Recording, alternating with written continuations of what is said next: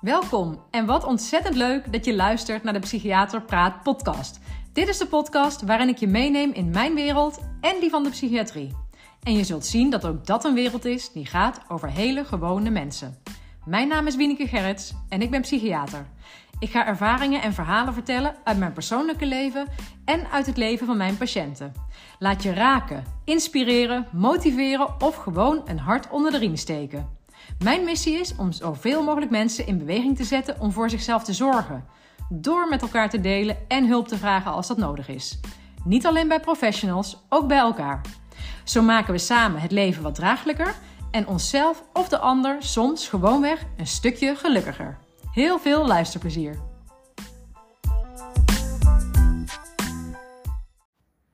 Hey, goedemorgen. Wat leuk dat je weer naar mijn podcast luistert. En het is inmiddels wel gewoonte dat op vrijdag de laatste podcast van de week verschijnt. Dus uh, bij deze ook weer. En dit keer heb ik hem niet uh, pas net opgenomen, maar eigenlijk al een paar dagen geleden. Namelijk op het moment dat ik dit inspreek, is het dinsdag. En waarom leg ik daar zo'n nadruk op? Uh, om deze reden. Het is vandaag, als ik hem inspreek, dinsdag 26 september.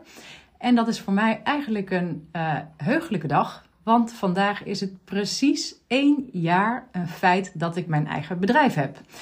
Um, en dit zeg ik wel zo, en daar moet ik wel wat meer um, toelichting bij geven. Want um, mijn praktijk, officieel is mijn, ja, mijn eigen bedrijf, mijn eigen praktijk, uh, gestart op 1 januari 2023. Uh, maar ik heb eens teruggekeken. Uh, ik heb heel soms in mijn leven, niet vaak, maar heel soms maak ik wat dagboekaantekeningen ik ben niet echt een dagboekmens, maar soms op het moment dat er dingen spelen in mijn leven, uh, juist ook wanneer ik uh, mijn eigen gedachten nog wat meer wil ordenen of nou ja, soms voel ik de aandrang om wel iets op te schrijven en dat heb ik een jaar geleden precies gedaan. En um, dat wist ik nog, dus ik, heb het ook, ik wist ook dat het deze maand zou zijn, dus ik pakte nog eens even dat, uh, dat schriftje erbij, want ik schrijf dat gewoon met de hand dan. En inderdaad, um, op 26 eh, september 2022 schreef ik op mijn bedrijf sinds 26 september 2022. En daarbij uh, noteerde ik ook nog uh, op mijn 40ste, en dan moet ik zeggen, ik werd 21 oktober 2022, werd ik 40 jaar. maar daar schreef ik op, op mijn 40ste heb ik een start gemaakt met mijn eigen bedrijf. ook eigenlijk omdat, ik, omdat dat mijn verlangen was. Dus ik, ik geloof er wel in dat wanneer je dingen opschrijft, uh, en ook wanneer het wensen of verlangens of behoeften zijn, dat de kans als het ware groter wordt dat het ook werkelijkheid wordt. Uh, dat is niet zozeer magisch denken of zo hoor, maar ik denk gewoon, ja, wanneer je de dingen wat concreter maakt door het bijvoorbeeld op te schrijven, dat je daardoor ook meer je gaat gedragen of handelingen verricht uh, om datgene te bereiken. dus dat schreef ik toen op. En eigenlijk vier ik dus vandaag mijn eerste verjaardag van mijn bedrijf. En kan ik dus ook uh, terugkijkend nu naar die opmerking zeggen van ja, dat is dus geslaagd. Ik heb op mijn, uh, of in mijn 40ste levensjaar, of nee, uh, oh nee, dit is mijn 41ste levensjaar, maar op mijn 40ste um, heb ik dus inderdaad een start gemaakt met mijn eigen bedrijf. En daar ben ik echt super blij mee en eerlijk gezegd ook behoorlijk trots op. Um, en waarom zou ik dit nou vandaag met jullie bespreken? Nou, dat is enerzijds omdat ik ook echt een voorstander ben. Uh, als je al meer van mij hebt geluisterd, dan heb je dat wellicht al vaker voorbij horen komen. Maar ik vind het ook belangrijk dat dingen die uh, te vieren vallen, dat je dat ook doet. Of dat je dat ook gezamenlijk met andere mensen doet. Dus ik vind het ook uh, op de eerste plaats heel leuk om het met jullie te delen. Um, maar ik wil ook um, uh, hier wat meer context nog aan geven in deze aflevering. Omdat ik ook denk dat het een bepaald voorbeeld is van um, wat er kan gebeuren. Want er zit ook namelijk behoorlijk wat uh, verlies achter, wat, wat rauwigheid achter, uh, grote veranderingen achter. Achter het feit dat ik op een bepaald punt dus besloot dat ik een eigen bedrijf zou gaan starten. En ik wil eigenlijk ook um, met deze bespreking laten zien wat er kan gebeuren op het moment dat je beslissingen neemt, grote beslissingen neemt. Um, en zeker wanneer dat, ja, en dat blijkt vervolgens pas uh, in na verloop van tijd, meestal. Maar als je de juiste beslissingen neemt, wat dat kan doen met je opties, met de mogelijkheden die je daarmee voor jezelf ook kunt creëren. Ik weet niet of dit nog te volgen is, of dat het heel cryptisch klinkt. Maar dat wil ik vandaag uh, hier wel uit gaan lichten. En ik dacht, ja, ik zal eens insteken bij dat stuk wat ik net zei van, ja, van het verliezen, van het, ja, van, eigenlijk van het niet leuke deel. Uh, heel waarschijnlijk ken je wel een beetje mijn verhaal, denk ik tenminste. Um, als je al vaker hebt geluisterd. Uh, maar het is niet zomaar zo dat ik nu met deze podcast gestart ben. Um, ja, en met mijn eigen praktijk gestart ben. Daar zit eigenlijk best wel een, een aanloop achter, aanloop naartoe. En uh, nou, even heel kort gezegd, ik ben in de afgelopen jaren op een bepaald moment uh, volledig arbeidsongeschikt verklaard. Uh, vanwege pijnklachten in mijn heupen rondom mijn zwangerschappen ontstaan. Of ja, zo kan ik het eigenlijk wel zeggen. Dus ik heb behoorlijk wat jaren gestoeid met het aan het werk blijven. En in welke vorm, op welke manier dat ging. En um, aan het einde van 2021 kreeg ik uiteindelijk de, die, hoe zeg je dat? Uh, die verklaring van het UWV. Dat, dat, heeft ook heel wat voet in de aarde gehad om eigenlijk erkenning te krijgen voor uh, het feit dat ik beperkt was in het werk verrichten. Uh, maar eind 2021 kreeg ik uiteindelijk zeg maar, die, die verklaring of die beoordeling. En toen heb ik, ben ik met mijn werkgever, mijn toenmalige werkgever, rond de tafel gaan zitten. En heb ik gezegd van nou ja, dus dat contract van 30 uur wat ik aanvankelijk had. Uh, dat is niet meer haalbaar, maar ik wil graag aan het werk blijven. Dus toen kwamen we overeen dat ik uh, vanaf begin 2022 voor 10 uur nog in dienst bleef. Dat was de omvang waarvan ik dacht uh, dat, dat ik zou aankunnen en waar ik nog mijn vervulling uit zou halen. En de werkgever was het er ook mee eens. En um, ik had wat wat verschillende taken in die, uh, in die tien uur. Een deel uh, werd ingezet zeg maar, voor de opleiding, voor mensen die uh, in opleiding waren tot psychiater. En voor een deel maakte ik onderdeel uit van het team voor kinderen en jeugd. maar ik deed dan voornamelijk de contacten met jongeren vanaf 16 jaar. Dat is ook een beetje de, ja, de populatie of de doelgroep waar ik veel affiniteit mee heb. Dus ik had een aantal psychotherapieën bij deze jongeren of jongvolwassenen. En uh, dat heb ik toen dus uh, vanaf begin 2022 uh, eh, gedaan. Maar gaandeweg merkte ik dat dat niet leidde tot een goede balans in mijn leven en een goede balans in mijn fysieke gezondheid. Dus wat ik daarmee eigenlijk bedoel te zeggen is, ik kwam niet in balans. Ik bleef regelmatig last houden van overbelasting van mijn lijf, wat dan leidde tot pijnklachten. En die pijnklachten maakten weer dat ik daardoor meer beperkt raakte in wat ik kon doen. En dat had niet alleen maar te maken met uh, wat ik kon doen qua werk. We zijn meer dan ons werk. Dus ik kreeg mijn leven, zeg maar, dus op alle vlakken niet goed in balans. En, uh, want ik had ook echt mijn wensen en mijn behoeften ten aanzien van mijn, um, uh, mijn inzetbaarheid in het gezin. Hè? Of ja, gewoon mijn betrokkenheid, het zijn in mijn gezin en de zorg voor de kinderen en de relatie met mijn partner en de sociale dingen. En um, dat vlotte niet. Ik voelde ook gewoon dat ik niet in een uh, soort uh, uitgeruste positie kwam qua lichaam. En dus het leek eigenlijk alsof ik steeds maar aan het doorlopen was ja, tegen beter weten in. En dat was lastig, want ik kon niet echt zeggen van hé, ik ben niet echt acuut ziek. Of um, het was ook niet per se zo dat nou het werk veroorzaakte dat ik niet in balans kwam. Maar het was eigenlijk het totaalplaatje. En dit is overigens nog best een ingewikkelde, ook bijvoorbeeld als je te maken krijgt met het UWV. Eh, en ook gewoon te maken hebt met een werkgever en je daar je verantwoordelijkheden hebt. Uh, ik kreeg wel vaker de opmerking, of van buitenaf, hè, ook uh, ja, van mensen die betrokken waren bij mij, die zeiden: ja, je moet, als je bij het UWV zit, moet je niet zeggen van ik leid er zo onder dat ik mijn kinderen niet naar bed kan brengen, want daar hebben zijn broertje dood aan. Het gaat erom, ben je inzetbaar voor werk? Nou, dat is eigenlijk heel raar. Voelde heel raar, omdat ik dacht, ja, ik ben gewoon een mens. Ik, ik ben niet alleen maar uh, bezig met mijn werk volhouden. Ik moet ook gewoon gebalanceerd kunnen leven. Maar nou ja, in ieder geval maakt het uit hoe je dat verwoordt uh, richting de verzekeringsarts, et cetera, en de arbeidsdeskundige. Dus dat, dat voelde eigenlijk niet fijn, moet ik eerlijk zeggen. Um, ja, alsof niet alles er gewoon mocht zijn hoe het was. Maar goed, ik had inmiddels dus al um, ja, ik zeg het verklaring, ik kan even niet op het goede woord komen. Maar ik was dus arbeidsongeschikt verklaard. Uh, dus dat was allemaal al gepasseerd. Maar ik vond het dus toch wel lastig om te bedenken, ook richting mijn werkgever, van ja, dat ik nu niet in balans kom. Moet ik daar dan iets mee qua werk? Of moet ik op andere vlakken iets doen? Nou, dat was een zoektocht, maar uiteindelijk merkte ik dus toch gewoon, het ging me niet goed af. Dus zo um, halverwege het jaar ben ik um, met mijn uh, manager rond de tafel gaan zitten en heb ik gezegd: Ja, het werkt niet, het gaat niet goed. Volgens mij moet ik gewoon muziek melden. Want ik moet eerst. Ik, ja, het voelde gewoon alsof ik sinds dat ik uh, aan het worstelen was met die klachten, nog nooit eigenlijk echt in balans was gekomen. Dus nooit echt weer in een goede gezondheid was gekomen van waaruit ik kon bouwen. Nou, gelukkig uh, kon ik daar goed over in gesprek raken. Um, ik had daar trouwens ook hulp bij gehad, want ik had ook in die periode weer eens mijn coach opgezocht, die ik een aantal jaren daarvoor uh, uh, wat vaker, uh, ja, waar een, een, traject bij had gehad om me te helpen omgaan met ehm, de beperkingen, laat ik het zo maar noemen, in mijn leven ik had met haar ook een gesprek en tegen haar zei ik op een gegeven moment ook van ja, ik heb gewoon het gevoel dat ik me ziek moet melden, want dit is niet oké.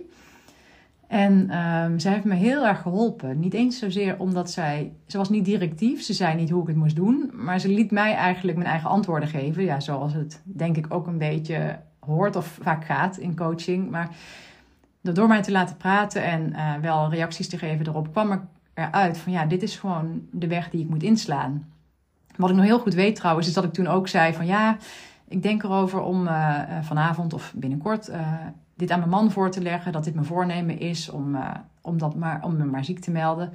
En toen zei zij ook tegen mij van ja, dus waarom is het eigenlijk niet gewoon een mededeling dat je dat gaat doen? Nou, dat vond ik heel raar, maar daar had ze wel ook echt een punt. Want ik zou nog, kijk, als ik dat tegen mijn man zou zeggen, um, verwachtte ik dat hij daar wel zijn bedenkingen bij zou hebben was ook wat ik invulde, maar wat ik me ook kon voorstellen. Want ja, nou, we hadden natuurlijk ook een hele geschiedenis al ten aanzien van de, mijn situatie en het werk en zo. En um, het zou natuurlijk ook consequenties hebben, gewoon voor mijn dagindeling, voor de financiën, et cetera. Dus, en ik, zou, ik was wel gevoelig, ik was wel beïnvloedbaar op dat vlak, zeg maar. En toen zij me eigenlijk wat uh, vertrouwen meegaf van, ja, maar als jij echt voelt dat iets goed is en het doorlopen zoals je nu doet niet goed voor je is, dan uh, dan hoef je het niet zozeer te vragen of je dat mag doen, maar dan is het dus min of meer een mededeling. En dat hoeft natuurlijk niet met een gestrekt been. En natuurlijk mag je daar een uitwisseling over hebben.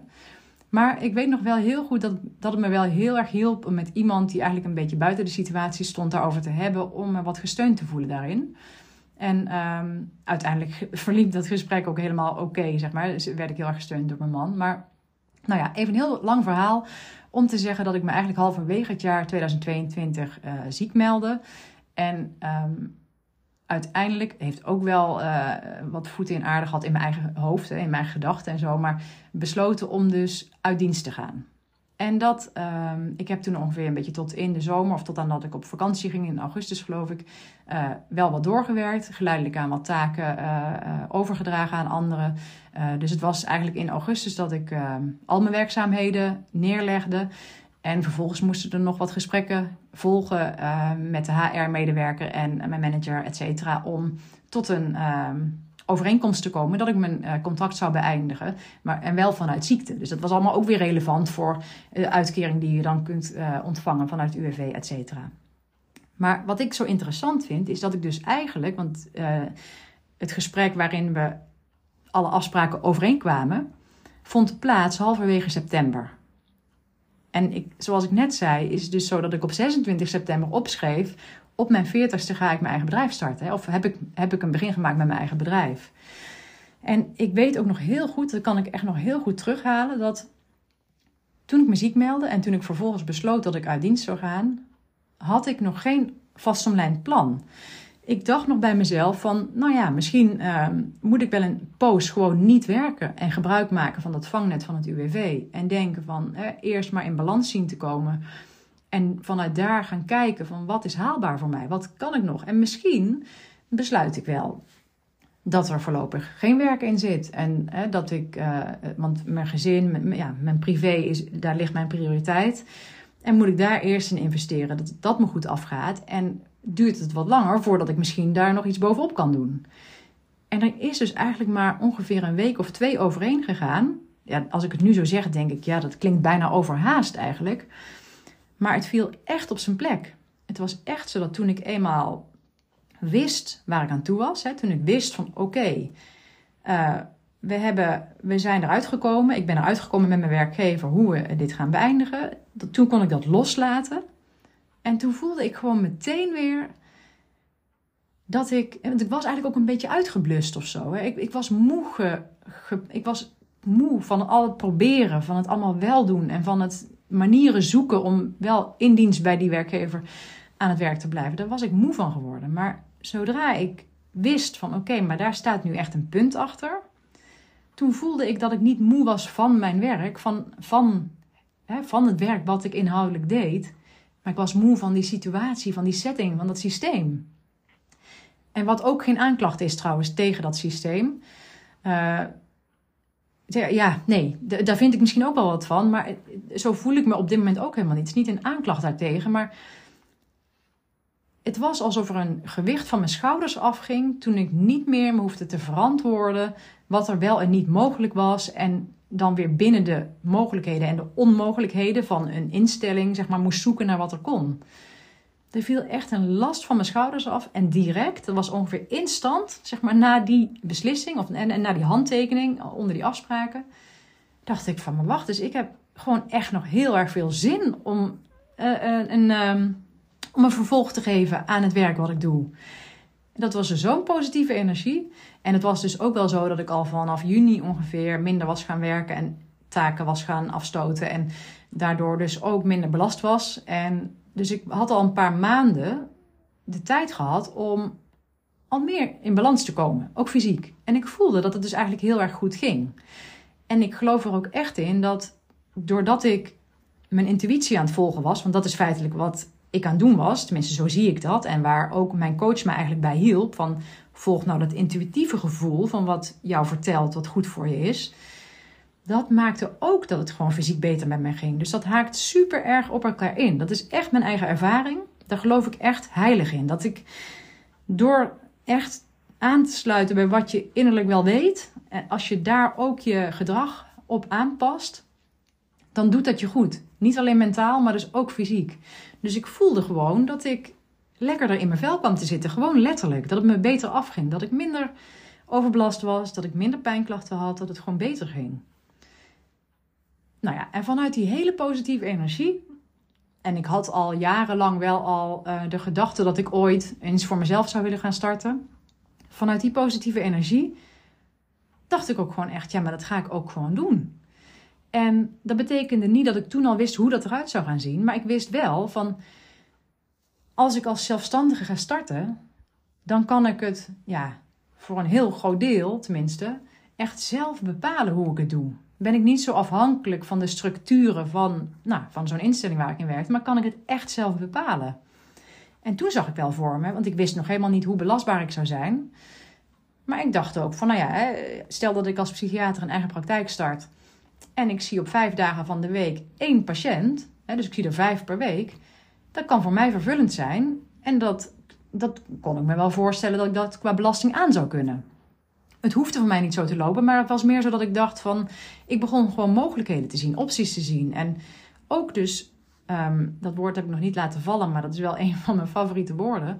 Ik voelde ook weer mijn creativiteit.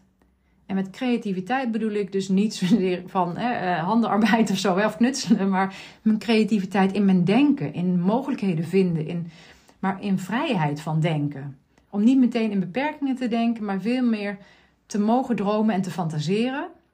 En dus ook groter te denken dan misschien uh, werkelijkheid wordt, maar gewoon juist even alle ruimte te voelen om, ja, om plannen te maken, om, of, om ideeën te krijgen.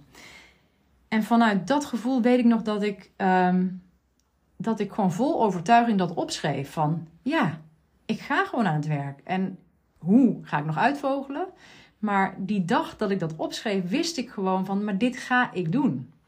En ik vind het dus fantastisch dat ik nu kan zeggen dat is dus ook gebeurd. Dat is ook gelukt. En um, dat vind ik leuk om met je te delen. Van ja, ik, ik wil niet. Uh, ja, ik wil er eigenlijk wel nadruk op leggen, zeg maar. Maar ik kwam echt uit een rot situatie. Jarenlang heb ik echt me gewoon super gefrustreerd gevoeld over dat ik iets wel wilde, namelijk ook werken. En het gaat er niet alleen maar om dat ik nou zo'n het is niet van mij een, eh, een overtuiging dat ik denk iedereen moet werken of zo. Daar ging het niet om. Maar ik wilde werken omdat ik daar zoveel bevrediging uit haalde. Omdat het me zoveel goeds deed. Maar dat was echt, dat was vervaagd. Dat was weggegaan. Door al de zorgen die ik had. En doordat ik ook dus, ja, ik noem het maar tegen beter weten in. Maar het ging niet, het vlotte niet. En ik denk dat er heel veel mensen zijn, ook mensen, ook misschien wel jij die luistert. Ik denk dat er ook mensen luisteren naar mijn podcast, omdat je misschien ook zoekende bent. Omdat je ook in een fase zit die niet lekker is. En dat je uh, ook wel um, ja, zoekt naar, naar inzicht, zoekt naar nieuwe manieren, zoekt naar kennis over jezelf of uh, over je eigen psyche. Of, uh, dus daarom wil ik dit ook als voorbeeld noemen. Van, ik denk echt dat als je nu in een moeilijke fase zit, dat het niet per se betekent dat je nu dus ad hoc uh, zo grote beslissingen moet nemen, maar dat je dus wel mag gaan kijken van um, strookt het nog met je intuïtie, met je gevoel. En, um, en dat je misschien niet bewust bent van de klem waar je in begeeft, ook qua gedachten en qua opties. Voor mij heeft het dus ongelooflijk geholpen om dat besluit te nemen, om uit dienst te gaan. En dat gaf dus juist ruimte. Want er waren ook mensen om mij heen die zeiden: Oeh, ben je dan niet bang om. Nou ja, het is ook, geeft ook betekenis aan je leven om als psychiater ergens te werken. En, uh, uh, ja, en het geeft ritme en het geeft sociale contacten. Dat is allemaal waar natuurlijk. En ik had voor een stukje ook wel die angst. Of niet voor een stukje, ik denk dat ik jarenlang ook die angst voelde van: ja, wat gebeurt er als ik dat zou opgeven? Dus het is ook niet makkelijk en ik ben niet over één nacht ijs gegaan. Um, maar ik ben wel heel blij dat ik uiteindelijk met vertrouwen, dat ik op mezelf durfde te vertrouwen, dat, ja, dat, ook, dat het wel goed zou komen. Want dat, dat, dat heb ik eigenlijk wel heel sterk. Dat heb ik eigenlijk, denk ik, bijna altijd wel gehad. Dat ik gewoon denk, ja, hè, het komt wel goed. En dat, um, dus dat is een stukje geschiedenis wat vooraf ging eigenlijk aan, aan dat ik besloot van ik ga straks zelfstandig beginnen. En er zit wel nog meer rauwigheid omheen ook. Uh, rondom dit besluit. Of, nou ja, laat ik maar gewoon zeggen wat ik bedoel. Um, ik heb hier al vaker over verteld, dus ook dit heb je misschien al wel eens uh, hier wat over kunnen horen. Maar uh, ik heb ook verteld dat ik me zorgen maak of ik psychiater kan blijven. En of me zorgen maak, inmiddels is dat eigenlijk niet zorgen maken. Of eigenlijk weet ik dat als ik nu aan het werk blijf zoals ik doe, dat ik over een ruime twee jaar niet opnieuw me kan herregistreren als psychiater in de wet, um, of ja, in het specialistenregister. Want een psychiater is een beschermde titel. Um, dus dat ligt wat wettelijk vast. En iedere vijf jaar moet je aantonen dat je uh, eigenlijk nog ja, voldoende vlieguren hebt gemaakt, uh, voldoende je bezig hebt gehouden met je bij- en nascholen. Om weer de volgende vijf jaar uh, met recht psychiater te kunnen zijn of als psychiater te kunnen werken. En um, ik weet gewoon dat ik over ruim twee jaar niet voldoe aan, uh, vooral eigenlijk aan het urencriterium. Aan hè, het aantal uren dat je gemiddeld per week moet werken om je te mogen herregistreren. En dat is, dus hè, ik begin hier wel nu met te uh, iets te vieren en een soort van succes te delen met jullie. Maar ik wil ook laten zien dat het ook, het, is niet alleen maar feest, zeg maar, dit, uh, deze onderneming van mij. Ik, ik, wat de laatste maanden eigenlijk echt wel dagelijks uh, mij bezighoudt, is dus het geleidelijk aan afscheid nemen van mijn titel psychiater. En ik wil dat ook vandaag wat toelichten nog eens, omdat um, het is mij niet zozeer te doen om die titel of zo. Hè? En, en ik ben gewoon wie ik ben. En ook als ik straks um, mezelf voormalig psychiater zou noemen of psychiater niet praktiserend, hè, want zo, dat moet je dan erbij vermelden. Ik mag dan niet meer zeggen ik ben psychiater, maar dan moet je dat erbij vermelden het is niet zo dat ik me dan een ander mens voel of, um, of me minder vind. Ik denk dat ik dan nog gewoon net zo, uh, uh, ja, gewoon nee, ik ben dan gewoon nog dezelfde persoon. Maar er zit wel echt een, uh, daar voel ik echt verlies over. Elke dag ben ik eigenlijk nu al een stukje bezig met daarom rouwen en, en daarom, daaraan wennen. Want ik heb dat al heel vaak gezegd, hè, van je bent ook, um, we zijn ook iemand in relatie met de ander. En je bent niet alleen maar jezelf, je bent niet alleen op de wereld. Dus je, je bent ook wie, hoe, in de, ja, hoe zeg je dat? In hoe je je verhoudt tot anderen. En ik geloof dat dat deel nog um, me nog wel moeite kost. En ik kan wel bedenken dat dat dus niet nodig is. Ik kan wel voor mezelf voelen van ja, maar ik ben nog steeds dezelfde persoon. Toch merk ik dat ik het ingewikkelder vind naar de buitenwereld toe. Niet zozeer, het is ook niet zo dat ik me daar eigenlijk voor schaam of zo, maar ik merk het bijvoorbeeld in kleine dingen. Zo laatst zat ik ehm, in een groep op de school van mijn kinderen, zit ik in een bepaalde commissie en we, we, deden een voorstelrondje aan elkaar. En, dus ik vertelde wat over mezelf en toen zei ik ook van ja, en, en ik ben psychiater. En toen voelde ik een beetje een brok in mijn keel, omdat ik op dat moment ineens dacht van oh ja, dan zou het dus kunnen zijn dat ik over een tijd dat eigenlijk niet meer kan zeggen. En ja, ik zeg het maar nog een keer, maar het is dus niet zo dat ik dat nou zo, hè, dat dat me trots maakt, dat ik psychiater ben. Of hè, dat maakt me ook trots, maar hè, het is niet zo dat het daarom draait, maar gewoon het idee dat dat zou gaan veranderen, is, het is toch onderdeel van mijn identiteit. En dat vind ik echt een hele lastige. En ik ben nu al, dus wat ik net zei, al dagelijks een beetje bezig. dagelijks denk ik hier wel een keer aan. En dat vind ik ook nodig, of dat vind ik ook fijn, want ik moet het ruimte geven voor mezelf. En soms word ik er daadwerkelijk verdrietig van. Soms voel ik me er heel oké over. Dus, en dat mag er allemaal zijn en ik wil daar ook ruimte voor maken. En dan ben ik even kwijt wat ik net daarover wou zeggen. Nou, dat, dat schiet me zo meteen wel te binnen, denk ik. Maar ik ben daar nu ook al een beetje op aan het voorsorteren. Kijk, ik ben dus inderdaad uiteindelijk, ik besloot precies een jaar geleden dat ik een eigen, eigen bedrijf ging starten, een eigen praktijk. Ben ik ook gaan doen. Uh, per 1 januari 2023 uh, ben ik ingeschreven bij de Kamer van Koophandel. Dus toen was het zeg maar op papier een feit. En toen ben ik, zoals jullie weten, ook eigenlijk uh, twee verschillende diensten gaan aanbieden. Want ik, ik ben toen aan de slag gegaan als psychiater. Maar ik heb daar ook eigenlijk de dienst als coach aan toegevoegd. Ook met het idee dat dat een, uh, nou ja, iets anders van mijzelf vroeg. Ik, dat, dat was dus ook in die creativiteit, dacht ik ook van hé, hey, maar ik kan ook mensen helpen uh, die misschien niet met verwijzing komen uh, vanuit een huisarts of een specialist, maar die als particulier komen, die wel gewoon wat begeleiding willen. Hè? Iemand die met hem meeloopt, dus wat coaching. Um, maar dat, zijn vaak, dat vraagt een andere, nou, vraagt een andere relatie, vraagt een andere intensiteit, een andere verantwoordelijkheid. En dat paste mij goed. Dus ik ben die twee diensten gaan aanbieden. Uh, wat me heel goed bevalt. Ik vind echt, eigenlijk voel ik namelijk mezelf ook dezelfde. En natuurlijk uh, zijn de mensen, komen ze wel met een andere aard bij mij. Maar als mens gedraag ik me hetzelfde naar een patiënt of naar een particulier die komt voor coaching. Uh, maar ik ben dus al enigszins aan het voorsorteren. Want dat ik eigenlijk al meer, ik ben meer aan het uitbreiden op het gebied van coaching. En ik ben eigenlijk mijn uh, mijn praktijk voor uh, verwezen patiënten eigenlijk al aan het, uh, aan het minderen, aan het afbouwen.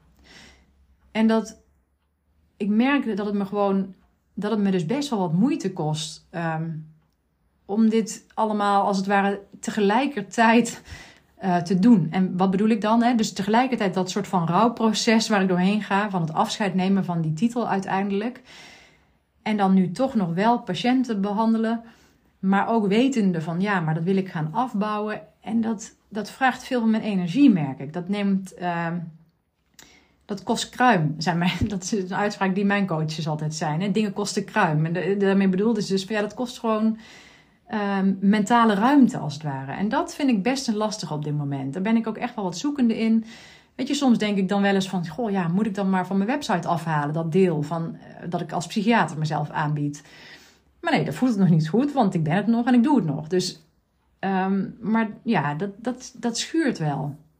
En um, ik wilde ook die kant laten zien. Want ik, um, je kent mij heel waarschijnlijk vanwege mijn podcast. Of misschien, ja, er zijn ook mensen die mij al kenden en daarom, of, eh, en ook mijn podcast luisteren. Maar veel van jullie kennen mij door mijn podcast. En ik verweef natuurlijk heel vaak allerlei persoonlijke dingen hierin.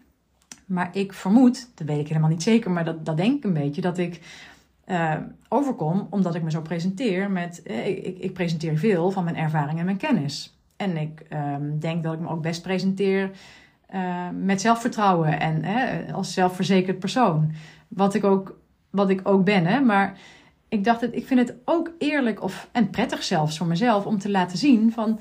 Ja, wat schuilt er nou ook nog achter zo'n persoon die zo'n podcast maakt? En dus ik wil jullie ook een beetje meenemen in die, in die persoonlijke zoektocht naar hoe geef ik mijn leven vorm, hoe geef ik mijn bedrijf vorm en, en wat vind ik daar ook lastig in. Ik heb ook niet overal antwoorden op. En het is ook niet zo dat ik dat nu al, ehm, dat, ik dat ik die antwoorden nu per se wil hebben. Ik heb wel geleerd in mijn leven dat de dingen tijd nodig hebben. En dat sommige gedachten moeten rijpen, of dat dingen moeten slijten, of dat je aan dingen moet wennen en zo. Maar ik had um, vanmorgen mijn beste vriendin aan de telefoon en toen uh, uitgebreid mee gekletst. Ging het ook een stukje hierover. En toen zei ik bijvoorbeeld wel tegen haar van... Weet je, eigenlijk zou ik het fijn vinden als gewoon morgen mijn registratie afliep. Want dan, dat is tenminste duidelijkheid. Dat voelt voor mezelf duidelijk, maar dan kan ik ook naar de buitenwereld duidelijk zijn. Dan, ik vind toch die in-between fase best wel ongemakkelijk. Dat wilde ik ook gewoon graag met jullie delen. Maar neem niet weg, maak weer even de overstap. Nadat ik vandaag dus iets te vieren heb. Dat ik echt te vieren heb. Mijn bedrijf is één jaar oud. Um, en wat ik nog helemaal niet heb benoemd, want dat schreef ik ook toen al op. Of tenminste in een van die eerste dagen. Ga even kijken, want ik heb het boekje hier voor me liggen. Een beetje bladeren. Nou, het duurt net iets langer. Ja, kijk. Um, twee weken later schreef ik op. Want ik maakte toen allerlei aantekeningen over mijn eigen bedrijf, zoals ik het toen noemde. Twee weken later schreef ik op. Misschien wil ik wel starten uh, met een podcast juist voordat ik ga beginnen met mijn psychiater en coachtaken. Dus toen had ik ook al opgeschreven van dat ik misschien een podcast wilde starten. Want dat kwam ook voort vanuit die creativiteit dat ik toen dacht, want ik gaf net dat voorbeeld hè, van uh, ja, voor, uh, ik kan er ook voor kiezen om elke dag één patiënt te zien en dan uh, heb ik ook een praktijk. Maar ik kon wel bij mezelf voelen van hé, hey, maar dat, ja, dat is niet waar ik echt van aanga. En ik weet niet, ik ben eigenlijk bang om een soort van arrogant te klinken hè, als ik dit ga zeggen wat ik wil zeggen, maar wat ik gewoon voelde is dat ik dacht van nee, maar ik wil meer mensen bereiken. Ik vind het, ik heb het ook wel eens vaker al genoemd volgens mij, maar het voelde voor mij een soort van zonde om alles wat ik had opgebouwd, als psychiater ook, om dat voor een heel klein select groepje beschikbaar te maken.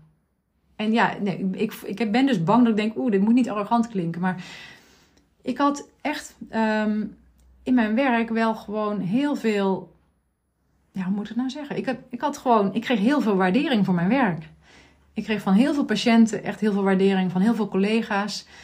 Dus ik werd wel, um, nou, ik had ook zelfvertrouwen op het gebied van mijn psychiater zijn. Dat, was iets, dat is iets waar ik goed in ben en waar ik mensen echt mee kan helpen. En ik voelde toen ook dus zo aan, aan dat begin van mijn bedrijf, uh, dat ik dacht, ja, maar hoe kan ik er nou voor zorgen dat ik, ja, toch eigenlijk een zo groot aantal mogelijk mensen kan helpen. En dus niet door mezelf uh, uh, te overvragen, maar juist op een manier die bij mij past. Want ook dat zijn notities die ik opschreef. Hoe kan ik het doen op een manier die bij mij past en die ik leuk vind? Die combinatie leek me belangrijk, omdat ik het dan lang zou volhouden. En toen kwam die gedachte van deze podcast.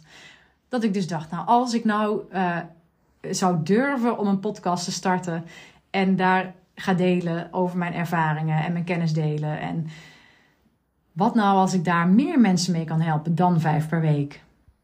En dat is inmiddels gewoon ook echt een feit. Ik krijg gewoon uh, heel veel uh, uh, berichten van mensen die zeggen dat ze hier iets aan hebben. En dat vervult mij natuurlijk enorm. En nou, ik ga nu richting de 30.000 downloads van een podcast. Vind ik echt ongelooflijk veel. Dus ook dat is weer onder. Ik, ik, ik, ik schaar mijn podcast ook onder mij, of hang ik ook op, hoort ook bij mijn bedrijf. Is ook onderdeel van mijn bedrijf, van mijn praktijk. En ja, ik ben er dus gewoon zielsgelukkig mee dat dat me is gelukt. En um, god ja, ik weet niet, ik wilde dat gewoon ook heel graag met jullie delen. Ik wilde eigenlijk een, een eerlijk plaatje geven, een eerlijk inkijkje geven weer eens. Want dat heb ik wel eens vaker gedaan, denk ik. Maar nou, in hoe dit tot stand kwam en wat er allemaal goed gaat of mooi aan is, maar ook wat er moeilijk of pijnlijk is. En ja, gewoon transparant daarin zijn. En ook eigenlijk wil ik jullie heel erg bedanken voor jullie. Uh, ja, voor mij voelt het eigenlijk als een soort van steun richting mij. Dat ik nou, ook erkenning krijg of zo, maar ook dankbaarheid voel of, en, en hoor van jullie. En um, dat ik dus denk: hé, hey, ik heb inderdaad een weg gekozen die bij me past. Uh, die werkt, uh, of die voor mij, in mijn, volgens mijn begrip, succesvol is. En daar ben ik gewoon heel dankbaar voor. En, uh, dus ik vier vandaag echt een feestje. Mijn vriendin zei dus vanmorgen ook aan de telefoon van... hier gaan we champagne opdrinken. Eén jaar jouw bedrijf. Ja, dat vind ik ook echt de moeite waard om daar een, uh, op te proosten. Dus... Um, nou ja, het is natuurlijk figuurlijk, maar heel graag wil ik ook met jullie proosten. Dus als je meevoelt, nou, deel dan in mijn feestje. En um, ja, voor mij is ook uh, het feit dat ik uh, dus eigenlijk aan alle dingen die ik doe ga toevoegen dat ik ook in november een aantal van jullie zal gaan ontmoeten, is ook echt is een soort van kers op de taart. Dus ook weer een mooie toevoeging dat ik denk, wauw, dat ik dat in dit jaar zeg maar ehm, heb gevonden. Dat dat een manier is die ik fijn vind. En, uh, en dat er mensen zijn die daar ook op zitten te wachten. Die daar ook blij van worden. Dus daarmee wil ik eigenlijk graag afsluiten. Dat ik um, heel gelukkig met jullie ben. En dat ik heel blij ben met wat ik aan het doen ben. En dat het ook nog steeds een heel proces is waar ik in zit. En een soort van zoektocht, een persoonlijke ontwikkeling. Of, uh, en dat ik daar wel van geniet. Ja, dat eigenlijk. Dat wilde ik vandaag met jullie delen. Mijn lijst voor de mensen die geïnteresseerd zijn in die uh, live dag, die gaat komen op 24 november, die stroomt inmiddels behoorlijk vol. Um, mocht je daar nog niet een bericht over hebben gestuurd naar mij, dan zou ik dat doen. Want, ik heb het al vaker gezegd, maar de eerste 30 mensen krijgen ook als eerste de kans om een kaartje te kopen. Dus als je bij de eerste 30 zit, ben je eigenlijk gegarandeerd van de kans om een kaartje te kopen. Dus wil je erbij zijn, stuur dan nog even een e-mail naar info.wienekegerrits.nl. Want dan uh, is de kans heel groot dat ik je ga ontmoeten op 24 november. Um, mocht je er meer informatie over willen, dan weet je me ook te vinden. Hè, want dat uh, geef ik heel graag. Um, maar het lijkt me fantastisch uh, als jij er ook bij bent. Nou, nu ga ik hem echt afsluiten. Ik wens jullie allemaal een heel goed weekend en tot de volgende.